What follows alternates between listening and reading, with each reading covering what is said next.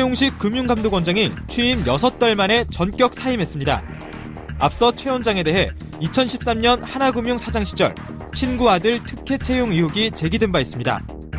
일부에서는 관련 의혹이 김정태 회장 연임을 놓고 금융당국과 갈등을 빚었던 하나금융 내부에서 흘러나왔다는 추측도 나오는 상황입니다. 이슈파이터에서 최용식 금융감독 회장 사임 배경에 대한 이야기 나눠봅니다. 한편 천정부지로 치솟던 서울 강남권 아파트 값이 주춤하는 분위기입니다. 주택 가격 또한 안정세에 접어들고 있습니다. 정부가 연이어 내놓은 규제책이 시장에 영향을 미치며 부동산 투자 열풍이 진정되고 조정 국면에 들어간 것 아니냐는 분석도 나오고 있습니다. 그런데 이와 함께 역전세난에 대한 우려의 목소리도 커지고 있습니다. 서울과 지방 간의 집값 양극화 현상도 풀어야 할 숙제입니다. 뿐만 아니라 아파트 분양 시장도 서울에 비해 지방은 미분양 아파트가 속출한다는 점도 고민이 깊은 대목입니다. 경제를 보는 바른 시선, 세상의 모든 경제에서 부동산 시장 상황에 대해 깊이 있게 짚어봅니다. 계속해서 이슈파이터 2부 이어가겠습니다. 매주 화요일에 찾아뵙는 세상의 모든 경제, 세모경 시간입니다. 끝없는 상승세를 이어가던 서울 강남권 아파트 값이 최근 들어서 주춤하고 있습니다. 지난주 강남구 재건축 아파트 값은 6개월 만에 하락세로 돌아섰다는 건데요. 주택 분양 물량이 쏟아지고 있는 경기도 일부 지역에서는 전세값이 떨어지면서 세입자를 구하지 못하는 이른바 역전세난도 벌어지고 있습니다. 최근에 부동산 시장 상황이 어떤지 그리고 또 앞으로 어떻게 변화할지 직접 챙겨보겠습니다. 매주 화요일의 남자 세모경 지기 정남구 한겨레 신문 논설위원 모셨습니다. 어서 오십시오. 네, 안녕하십니까. 10분이나 늦어서 죄송합니다. 네, 네. 짧게 네. 최대한 효율적으로 얘기를 해야죠. 네. 지난주에 말씀을 주셨는데요. 네. 관세 폭탄 네. 터졌어요. 네, 네. 25% 10% 그랬죠. 맞았습니다. 네, 이런 예상은 좀 틀려도 좋을 텐데. 그러니까요. 네. 항상 왜 원치 않는 것은 틀리는 법이 없는지. 네. 네. 아, 참 안타깝습니다. 이 지금 어떻게든 우리 정부가 이번에 특사단도 가서 이건 네. 좀 우리가 빼줘라. 네. 네. 우리는 좀 대상에서 제외해줘야 되는 거 아니냐라고 얘기는 했지만 트럼프는 어떻게 할까요? 트럼프 대통령이 역시 비즈니스맨이에요. 아. 협상에 아. 굉장히 능한 사람이라는 걸 이번에 또 한번 네. 보여주고 있죠. 네. 일단 25% 관세를 일률적으로 부과하겠다 하는 네. 원칙을 내어놓고 일단 선제 공격을 했단 말이에요. 네. 그러면서 문을 잠깐 좀 열어놨습니다. 이 안으로 들어와라. 제일 먼저 했던 게 멕시코와 캐나다에 대해서는 네. 북미 자유무역 협정 음. 협상을 지금 개정 협상을 하고 있으니까 네. 그때까지 일단 유예했습니다. 음. 그 협상에서 네. 문제가 네. 풀리면 네. 아, 이두 나라는 봐줄게. 어, 봐줄게 그거죠. 네. 그리고 또 조금 있다가 예. 호주에 대해서도 예. 면제를 했죠. 예. 관세 제외 적용 예외를 했습니다. 예. 호주는 그 미국의 대표적인 동맹국이죠. 굉장히 예. 아, 우리도 동맹국. 네, 우리도 동맹국이긴 예. 하지만 호주가 아, 더 가깝습니다. 음. 그리고 호주는 굉장히 미국의 그래서 미국에게는 굉장히 네. 중요한 음. 지정학적 위치를 그렇죠. 차지하고 있고 또 굉장히 미국이 협조적이죠. 또 철강 수출도 많이 안 하죠. 미국에 네. 그렇게 많이 안, 안 하기 때문에 아, 부담이 없을 겁니다. 우리는 많이 수출하고요. 네. 또 미국이 보기에는 일본도 우리보다 더 음. 중요하게 음. 여길 겁니다. EU 같은 경우에는 굉장히 세게 나왔죠. 네. 미국의 예, 할리 데이비슨 뭐 오토바이라든지 버번 위스키 청바지, 청바지. 예. 예, 굉장히 강하게 관세를 매겨가지고 우리도 보복하겠다 이렇게 얘기하니까 아, 미국에서 얘기를 해보자 이렇게 음. 나왔습니다. 아 그래 그럼 잠깐만 한번 얘기 좀 해볼까? 그래 한번 얘기는 해보자 이렇게 예. 나왔는데 이건 워낙 상대가 세게 나오고 예. 만약에 그 보복 공격이 있을 경우에 네. 예, 적지 않은 데미지가 있을 거라고 보기 때문에 네. 일단 한번 얘기는 해보겠다는 식으로 문을 또 살짝 음. 열었단 말이에요. 예. 그런데 우리나라는 아, 직 없죠. 예. 어, 미국 내에서도 네. 한국은 동맹국이니까 네. 아, 안보에 미치는 영향을 고려하면 오히려 적용 예외해 줘야 되는 거 아니냐 이런 얘기 있습니다. 네. 이건 주로 국무부 의견이죠. 그러나 경제 만의 생각은 아니가요 혹시? 아 미국에서는 항상 국무부와 예. 경제부처 사이에 약간 이해 아, 차이가 있습니다. 예. 알력이라기보다는 예. 중요하게 얘기 여기는 것의 차이죠. 아. IMF 때도 마찬가지였습니다. 음. 우리나라가 외환위기를 겪을 때 미국 국무부에서는 네. 어, 저렇게 가면 안 된다고 봤고 음. 그런데 미국 재무부에서는 뭐 그거보다는 경제가 더 중요하죠. 이번 네. 기회에 음. 좀 고쳐야지 하면서 우리를 IMF에 보냈는데 네. 어쨌든 이번에 트럼프 대통령이 그렇게 협상의 여지를 좀 열고 네. 어, 우리에게 해가 되지 않는다면 네. 뭐면 적용 예외할 수도 있다 이렇게 길을 열었단 말이에요. 근데 네. 이게 공짜가 아닐 거라는 겁니다. 아, 또 다른 대가. 협상이죠. 협상의 아. 문을 열어둔 것이지. 예를 들면 우리나라에도 네. 어, 지금 한미 FTA 네. 지금 개정 협상 맞습니다. 중이잖아요. 예, 예. 이런 때 굉장히 강한 또 다른 카드로 지렛대로 아. 쓸 수도 있겠고요. 또 다른 요구를 할 가능성도 있습니다. 그래서 음. 어, 협상을 하는 게 단순히 우린 동맹국이니까 우리 네. 예외로 해줘. 예. 이걸로 끝날 것 같지는 않고요. 예. 뭔가 교환을 하자. 이런 얘기가 나오겠죠. 아니 근데 협상이라는 건 원래 네. 한쪽만 일방적으로 퍼주는 게 아니라 네. 이제 주고받기가 돼야 되는 거잖아요. 우리는 줄 거는 지금 생각 안 하고 있으니까요. 아 이게 좀 곤란한데 네. 그죠? 이제는 네. 근데 이제 한국도 굉장히 세계적으로 잘 사는 나라이기도 네. 하고 상당히 국격이 올라와 있기 때문에 네.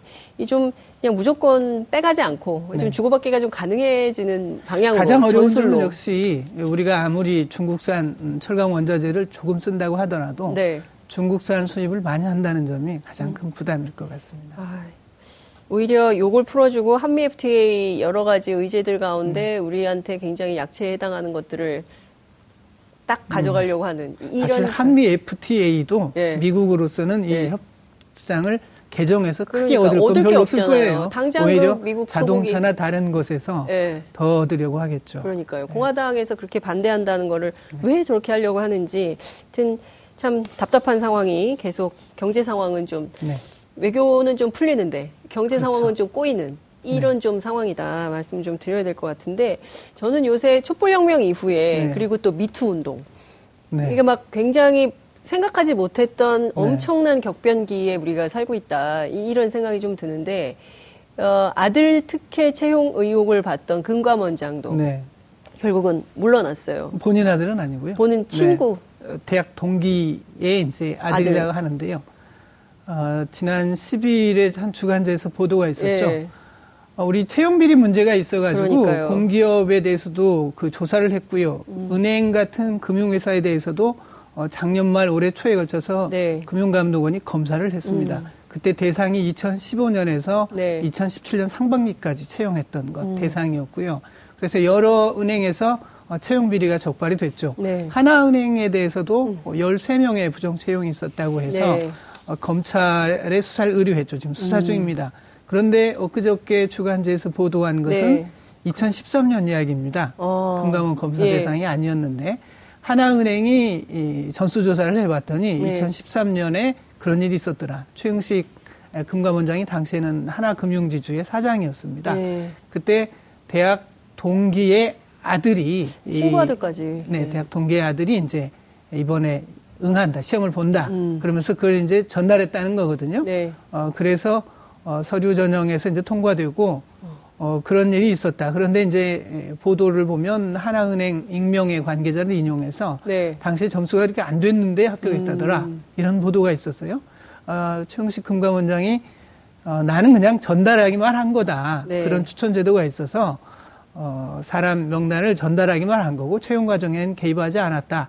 아, 전면적으로 검사를 해서 진상을 밝혀보자. 네. 처음에는 이렇게 했었는데 어제 오후에 전격 사임을 했습니다. 역시 에, 그렇게 이름만 이렇게 전한다 하더라도 그게 그냥 넘어갈 일이냐. 그렇죠. 여론이 냉담하니까 네. 결국은 뭐 정부에서도 결단한 걸로 보입니다. 그러니까 저는 이런 생각이 좀 들어요. 그러니까 그 얼마 전에 보니까 억울한 피해자들을 구제 조치를 했더라고요, 네. 정부가. 그러니까 가스안전공사 같은 경우에 네. 이번에 그 12명 네. 음, 구제하는 걸로 억울한 피해자들 예. 구제하는 예. 걸로 했고 8명이 이제 다시 예. 떨어졌지만 이제 원래 합격해야 됐던 사람이니까 들어오기로 그러니까요. 했다는 소식을 오늘 예. 들었습니다. 저는 정말 이런 게 미담 기사인 것 같아요. 이게 정상화되는 이게 것이죠. 정상화되는 네. 거죠. 비정상이 정상화되는. 미안한 이야기죠. 예. 그때 합격해야 예. 할 사람을 그러니까요. 게 얼마나 미안한가요? 네. 네. 그러니까 저는 이런 과정들이 곳곳에 있을 거예요. 음. 지금도 드러나지 않고 밝혀지지 않아서 오늘 터질까 내일 터질까 가슴 네. 졸이는 분들이 있을 것 같은데 알아서 정리하면 참 좋겠다.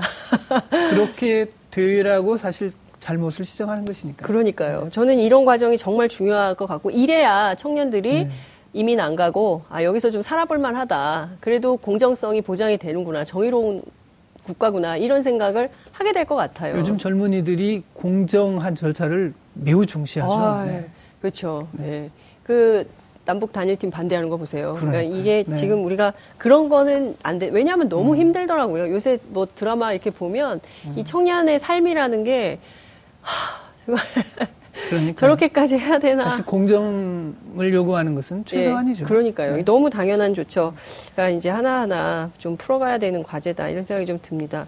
그나저나 그 네. 강남 부동산 값이 너무 올라서 음. 불과 저희가 몇 달 전만 하더라도 그랬죠. 이게 시장이 정부 정책이 아무리 세도 네. 시장이 이것을 그냥 비웃을 거다 네. 이런 얘기를 했는데 이제 잡힌 건가요?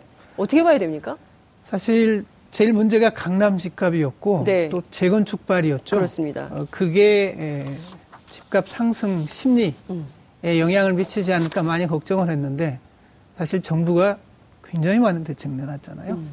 처음에는 어, 보유세를 강화하겠다는 네. 심리전 차원이었고요. 네. 두 번째는 초과이익 환수, 음. 재건축 초과이익 네. 환수 제도를 통해서 어, 상당히 거액을 음. 환수 음. 조처하게 될 것이다. 네. 그걸 시뮬레이션 보여줬고요. 음. 그리고는 또 재건축 규제, 음. 재건축을 쉽게 하기 어렵, 어, 쉽게 못하도록 네. 규제를 규제. 또 했죠. 네. 그런 여러 가지 에, 대책이 쌓여서 결국 음. 아, 재건축 가격을 안정화시켰고 네. 그게 전체적인 심리에 영향을 미친 것 같습니다. 어, 그러니까 결과 뭐가 계속 단계별로 수위를 높여가면서 계속 네. 정책들을 내놨는데 그때마다 시장이 어, 안 받다가 결과적으로는 일종의 종합 세트가 딱 세팅이 되니까 그런 건가요? 제일 아니면... 중요한 것은 네. 사실 어떤 것도 예. 정부의 정책 의지가 얼마나 강한가 그게 아, 중요하거든요. 의지. 의지가 예. 얼마만큼 강한지를 정부가 보여줬다. 저는 아. 그렇게 봅니다. 그래서 어, 일단은 이렇게 됐는데 정부에 맞서서는 네. 안 되겠구나라고 음. 생각했다고 봅니다. 그러나 만약에 올라야 할 요인이 있었다면 네. 그것도 잠재되어 있는 거라고 봐야겠죠. 음. 네. 근데 여전히 그 네. 부동산 양극화는 굉장히 심각한 현실인 음. 것 같아요. 특히 이제 서울과 지역, 네. 지방의 이 부동산 값이 너무 네. 차이가 많이 나는 문제. 그리고 이제 결국에 이게 삶의 질과 관련된 문제, 뭐 교육의 문제, 뭐 도로교통의 문제, 네. 여러 가지 인프라의 문제가 한데 섞여 그렇죠. 있는 문제. 네. 수도권에 너무 집중돼 있기 때문에 네. 이런 문제 여러 가지 뭐 문화 시설, 네. 뭐 스포츠 시설, 뭐 이런 것들이 깔려 있기는 해서 생기는 네. 문제이긴 한데 이거는 어떻게 안 될까요? 그러니까 이를테면 강남은 음. 너무 비싸잖아요. 그죠? 사실 이거 장기간에 걸쳐서 일어나는 일이죠. 네. 우리가 생각할 때 집이 낡은데 왜 오르지? 그러니까 저는 그게 너무 이상한 거예요. 어. 강남에 어. 보면 정말 네. 야. 근데 집값이라고 하면 집값이라고 하면요. 네. 두 가지로 구성되어 네. 있죠. 집값. 하나는 건축물이고 네. 하나는 토지입니다. 땅값. 네. 네. 건축물이라고 하는 것은 뭐 예전에는 더 어, 짧았습니다만 요즘도 35년 정도면 네. 감가상각이 다 된다고 보거든요. 음. 그 정도 되면 이제 새로 지어야 되니까 기존에 있던 건축물이 오히려 짐이 되거든요. 어. 그래서 한 35년 정도 지나면 건축물의 어. 가치는 이제 거의 다 소진하는데 그 건축물의 가치는 사라져서 없어지지만 땅값이 그보다 더 빨리 오르기 때문에 네. 그 자리에 있는 집값이 오르는 거죠. 대지 음. 지분이 음. 워낙 많이 오르기 때문에. 음. 그렇다면 그 대지 지분은 왜 오를까? 네. 결국은 인프라죠. 음. 주변 인프라가 역시 제일 중요하죠. 그런데 서울과 지방은 기본적으로 차이가 있습니다. 일단 인구는 어느 쪽에서 늘어요? 서울 수도권에서 늘어납니다. 네. 지방은 자꾸 줄죠. 그렇죠. 또 하나 소득, 경제력이 서울 수도권에 집중돼 있어요. 그렇다면 이쪽은 소득이 빠르게 늘지만 지방은 빠르게 늘지 않죠. 이게 근본적인 차이이죠. 그러다 보니까 인프라도 계속해서 갖춰주죠. 그래서 도시의 땅값이 굉장히 빠른 속도로 계속 올랐기 때문에 네. 예, 지역과는 좀 차이가 있죠. 지금도 추세적으로는 그렇다고 봐야 되지 않겠습니까? 그러니까요. 너무 네. 큰 차이가 나는데 어떤 분 네. 그러더라고요. 대학을 평준화해버리면 음. 굳이 서울에 몰려 살 이유가 없다. 음. 어, 그리고 지역에 좋은 회사들이 막 있으면 네. 굳이 서울에 몰려 살 이유가 없다. 이런 얘기도 하거든요. 영향을 미치겠지만 이게 전부 아닐 거예요. 네. 그럴까요? 네. 옛날에도 어. 그랬잖아요. 그러니까요. 그 서울 근처에 살라. 서울로 사람 보내라. 마른 제주로 사람은 사람 서울로. 서울로. 이 게 쉽게 안 바뀌죠. 아이, 공식을 네. 깨야 될 것 같은 네. 생각이 좀 네. 드는데 근데 저희가 이제 갭 투자 한번 짚은 적이 있었잖아요. 네. 근데 지역계 지방에 한 48채 정도 투자했다가 네. 이게 지금 큰일 난 분들이 속속 발생을 하는 것 같습니다. 어떻게 해야 됩니까? 이런 투자가 상당히 많았죠. 네. 곳곳에 특히 그 전세값과 집값이 별로 차이가 나지 그렇죠. 않는 곳. 네. 그런 곳에서 사람들이 소액을 가지고서 예. 투자를 했거든요. 예. 수도권도 많았어요. 예. 경기도 그렇죠. 서울에서 약간 예. 벗어난 예. 곳 그런 곳에 이렇게 했는데 집값이 음. 안 오르거나 떨어지면 네. 이제 문제가 되죠. 투자자는 음. 이자 부담이 계속해서 있을 텐데 네. 유동성에 문제가 생기면 이제 이자 못 갚고 음. 원리금 못 갚고 그러면 어, 결국 경매 들어가죠. 음. 이번에 48채가 한꺼번에 나왔다고 하죠. 네. 그러니까 동탄 1신도시였습니다. 아. 네, 이미 18채가 예, 1차 경매에 들어갔었는데 예. 다 유찰됐어요. 유찰되면 경매 가격이 얼마였는데요? 집집마다 다, 다 다르니까 예. 상관이 우선 이제 감정 예. 가격을 놓고 100%로 예. 이제 아. 얘기를 하죠. 음. 근데 한 번 유찰이 되면 네. 그 다음부터는 이제 기준 가격이 30% 떨어지잖아요. 네. 그러니까 이제 이분은 어, 저기 뭐야, 이분에게 돈을 빌려준 사람이 제대로 돈을 회수할 수 있을지, 이분이 뭐, 뭐 할 수 있을지는 잘 모르겠어요. 네. 정확하게 내막은 모르니까 일단 네. 경매가 나왔다는 것을 우리가 알고 있을 뿐이지 네. 정확한 사연은 모르니까요. 그런데 갭 투자를 대량 대규모로 이렇게 한 분들 같으면 그런 위험에 꽤 노출되어 있겠다는 생각이 음. 듭니다. 그러니까 이제 그 한창 갭 투자 바람이 불때 네. 여대생도 그리고 뭐 과외해가지고 네. 아르바이트해서 번 돈으로 뭐 네. 2천만 원 투자해서 얼마 벌었다 뭐 약간 비트코인 열풍하고 비슷했어요. 네. 그래서 젊은층들이 뭘 어떤 걸 해도 뭔가 돌파구가 없거든요. 경제 네. 사정이 나아질 돌파구가 보이지 않으니까 네. 뭐 비트코인이 됐든 또 갭 투자가 음. 됐든 뭐 이런 식에서 돈벌이를 찾게 되는 경향성. 참 걱정이죠. 음. 제가 볼 때는 갭 투자라고 하는 게 마치 주식 시장에서 선물이나 옵션 투자와 같습니다. 음. 소액을 투자해서 네. 투자 수익은 굉장히 키울 수 있죠. 잘 되면. 예. 그런데 안 되면 그냥 날리는 거잖아요. 어, 그렇죠. 망하는 거 아니에요? 망하는, 망하는 거죠. 예. 네, 그 예를 들면 그 가상통화, 암호화폐 네. 같은 것도 변동성이 워낙 크잖아요. 음. 그래서 마치 이것은 처음에 한번 샀을 때 손실을 네. 봐버리면 회복하기 매우 어려워지는 어. 그런 상황이죠. 이것도 지금 네. 엄청 많이 떨어졌잖아요. 저는 갭 투자 같은 경우에 갭 투자는 아, 그 차액을 가지고서 한 거기 때문에 네. 그 조금만 가격 변동이 있더라도 그 순식간에 음. 어려워지잖아요. 네. 다만 이제 그걸 자기 돈으로 투자했으면 리스크가 적을 거고 그렇겠죠. 돈을 이제 외부에서 조달해서 했다면 네. 고금리로 조달해서 했다면 리스크가 커지지 않겠나 싶습니다. 이런 분들의 경우에 네. 어떤 이거 피해라고 하기도 아, 그렇고 아, 그렇죠. 뭐 투자에 대해서는 자기가 책임을 져야죠. 자기가 책임을 져야 네. 된다. 이, 이런 피해가 속출할 가능성은 어떻게 보세요? 그러니까 이게 아. 하나의 사례가 아니라 도처에서 이런 피해자 네. 피해라는 표현이 적절한지 모르겠습니다. 그 일부 이제 그 위험한 투자를 투자로 음. 한 분도 있겠습니다만 네. 제가 알기로는 그 갭 투자하는 분들은 꽤 고수들이에요. 아 그래요? 네, 아. 고수들이고 아. 그 쇼핑하듯이 이렇게 갭 투자를 하고 다녔다는 이야기를 많이 들었습니다. 쇼핑하듯이 갭 네. 투자를요? 지역에 있는 분들이 예. 여러분들이 이렇게 예. 같이 돌아다니면서 똑같은 패턴으로 이렇게 대규모로 갭 투자를 했다고 하니까요. 어. 그분들은 뭐 주식 투자하듯이 집을 샀겠죠. 이미 벌만큼 네. 번거 아닙니까, 그러면? 아, 어느, 어느 시점에 샀느냐에 서 다르겠죠. 항상 악마, 악어가 누굴 잡아먹느냐? 네. 마지막에 도망가는 사람을 잡는다 하잖아요. 그러니까요. 끝물에 네. 들어갔다가 그렇죠. 완전히 집값이 상승 국면일 때 산 사람들은 들어갔다가. 어쨌든 간에 큰 손실이 없겠지만 근데 이게 다 비슷한 공식인 것 같아요. 네. 지난번에 그때 그 음. 가상통화 때도 네. 그 말씀을 해주셨거든요. 네네. 그러니까 이게 부동산이 됐든 뭐 네. 가상통화 혹은 뭐 비트코인 뭐 그밖에 뭐가 됐든 네. 다 똑같은 공식이 좀 아주 간단하죠. 된다. 뭐 투자 수익을 높게 하려면 네. 위험한 투자를 해야 되는 거고요.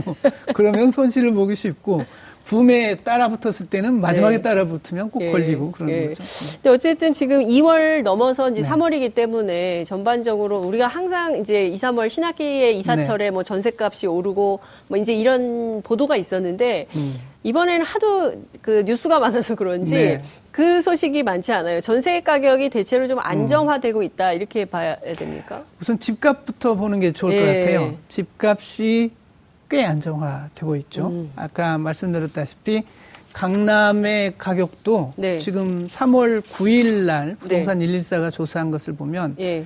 아, 전주 대비 0.04% 떨어진 것으로 나왔습니다. 어. 그러니까 그동안은 상승률이 계속해서 줄어들다가 음. 아, 드디어 하락계까지 이르렀다 이렇게 보는데요. 다른 지역은 그렇게 오르지 않았거든요. 음. 그리고 지역, 지방의 경우에는 떨어지는 것도 있었습니다. 음. 음. 아, 지금 우리 집값이 꽤 오랜 세월 올랐었죠. 음. 근데 지금 가장 크게 변화하고 있는 것은 역시 금리예요. 금리. 네. 아. 집값에 영향을 미치는 변수들이 많아요. 네. 예를 들면 경제 성장이 된다든지 인구가 예. 몰려든다든지 예. 아니면 가계 소득이 늘어난다든지 음. 에, 집의 공급이 상당 기간 잘 이루어지지 않아서 부족하다든지 네. 이런 것들은 집값에 영향을 미치는데 음. 에, 그것만큼이나 그것보다 더 크게 영향을 미치는 장기간에 걸쳐서 영향을 미치는 것은 금리예요. 어. IMF 때 보면요. 금리가 올라가는 수준만큼 집값이 상당히 떨어졌거든요. 어. 네. 그 뒤에 이제 우리나라 집값 흐름을 보면 우리는 금리가 완만하게 계속해서 하락 국면을 걸어왔죠. 예. 경제가 이제 계속 잠재 성장률이 낮아지는 낮아지니까. 나라니까. 그런데 그동안의 아파트값 상승률을 보면 올랐다가 조금 올랐다가 올랐다가 조금 올랐다 이런 계속 식으로 올랐어요. 예, 계속 예. 오르긴 했어도 상승률이 상승률이 예. 한당 첫 단계에서는 높았다가 완화됐다가 그 다음 수준으로 조금 올랐다가 네. 완화됐다가 조금 음. 올랐다 내려가고 네. 그래서 이제 상승률이 굉장히 낮은 음. 쪽으로 수렴이 되어 왔습니다. 그런데 지금은 이제 금리가 반전되는 시기이죠. 음. 우리 기준금리를 작년 11월 말에 네. 1.25에서 1.5로 올렸습니다. 6년 반 음. 만에 올린 거잖아요. 예, 맞아요. 이건 기준금리 올리는 것이고 시장금리는 그 전부터 올랐고 예. 더 오르고 있습니다. 예. 그리고 올해도 한국은행이 기준금리를 올릴 텐데 그러면 더 오르겠죠. 아 올해도 또 올려요? 저는 올릴 가능성이 매우 높다고 아. 봅니다.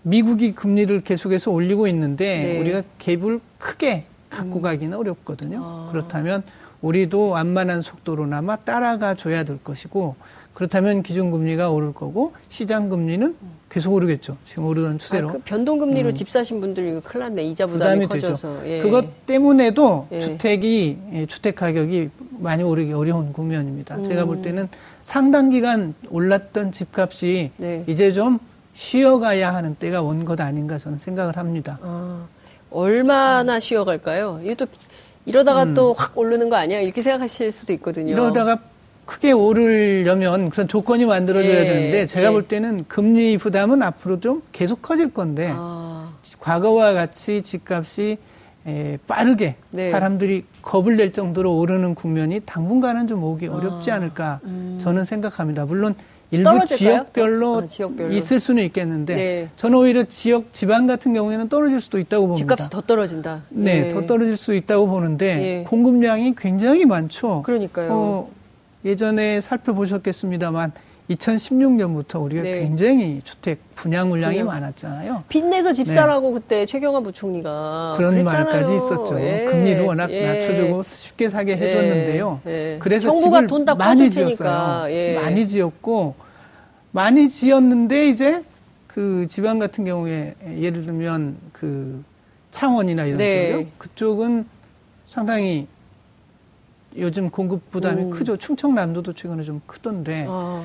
그런 쪽에서는 좀 부담스럽겠죠. 그래서 저는 지역에 따라서는 공급량이 워낙 많아서 음. 어, 좀 더 하락세가 이어지는 곳도 있, 을것 같습니다. 계속 아파트 짓는 게 이게 좋은 네. 현상입니까? 근데 저는 이런 생각이 들더라고요. 네. 아파트만 짓지 주변에는 인프라는 또 음. 별로예요. 아파트 자체가. 워낙 인프라가 좋잖아요. 아니 아파트 네. 뭐 공원 있고 뭐 이런 건 네. 좋은데 학교도 부족하고 뭐 네. 주변에 시설도 없고 그러니까 음. 집만 많지 뭐 그러니까 이용할 수 있는 시설이나 이런 건 부족한 데가 되게 많더라고요. 그래서 네. 사실은 계속 이런 공급 위주의 주택 정책이 네. 옳은 거냐 음. 이것도 좀 어, 우리가 계속 대규모 단지를 지으니까 예. 그래서 주변의 공공시설이 제때 못 갖춰지는 음, 경우가 많죠. 맞습니다.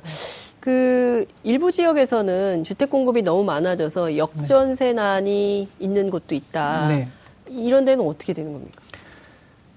역전세난이라고 하는 것은 이제 전세를 내놨는데 네. 사람들이 전세를 안 찾는다. 그래서 네, 자꾸 네. 그렇죠. 그 전세값이 떨어지는 걸 말하는데 예. 그래도 처음엔 내놓는 집이 안 나가는 건 큰 문제가 없습니다. 음. 문제는 다른 사람이 전세 입주해 있는데 전세가 이제 이사를 가려고 했는데 그러니까, 안 나가. 경우죠. 그럼 계속 거기 네. 있어야 되잖아요. 그 경우에 바, 이제 쉽게 안, 못 나가죠. 네. 그래서 이제 집주인이 돈이 있어가지고 빼주면 되는데 빼주면 되는데 못 빼주는 경우에 이제 예. 고민스럽죠.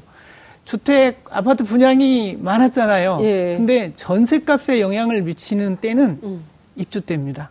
입주 때. 사실 분양할 때는 예. 아직 지어지지 않은 집한 거잖아요. 그렇죠. 근데 입주 시기가 되면 아하. 그때는 이제 실제 주택 공급이 늘어나는 거죠. 음.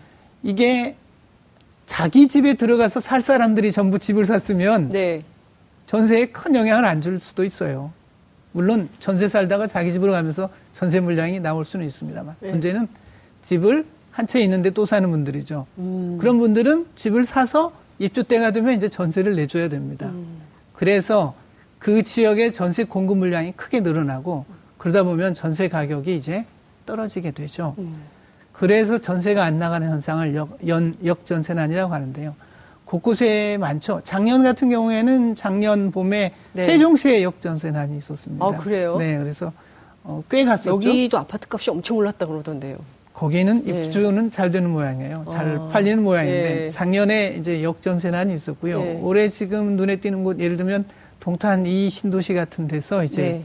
역전세난이 좀 있죠. 음. 이 조금이 아니라 꽤 있더라고요. 네. 가격이 많이 떨어지는 걸 보면 역세권은 인기가 있는데 네. 역세권은 좀 먼 곳이 이제 음. 떨어집니다. 올해 주택 입주가 많은 데는 경기도, 경기도. 어, 외곽 지역이에요. 예.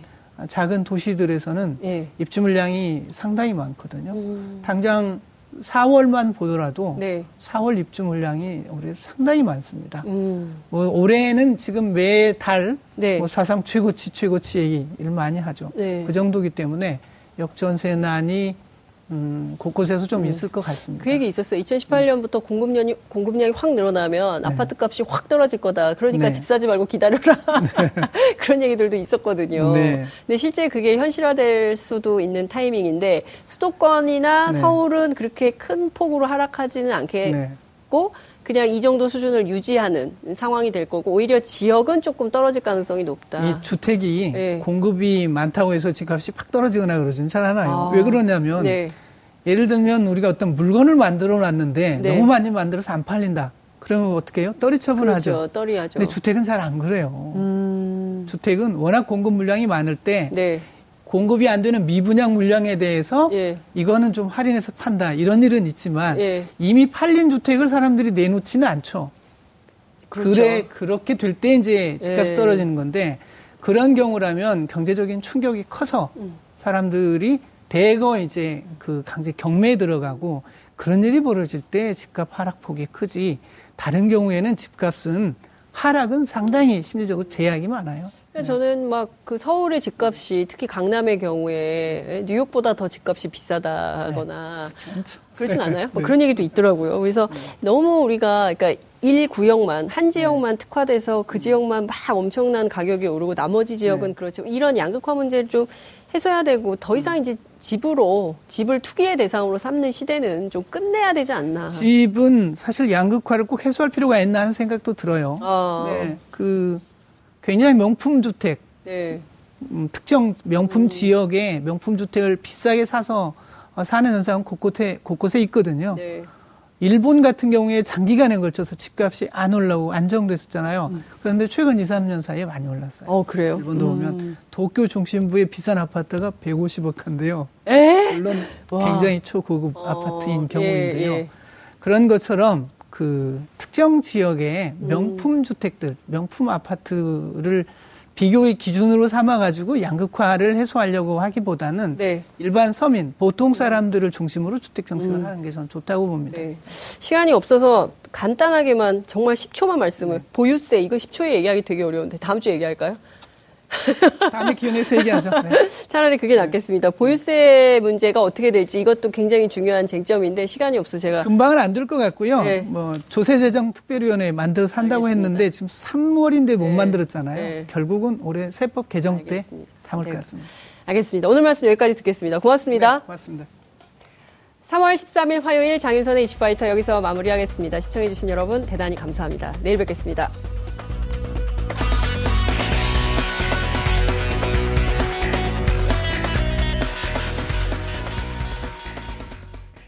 오늘 방송 좋았나요?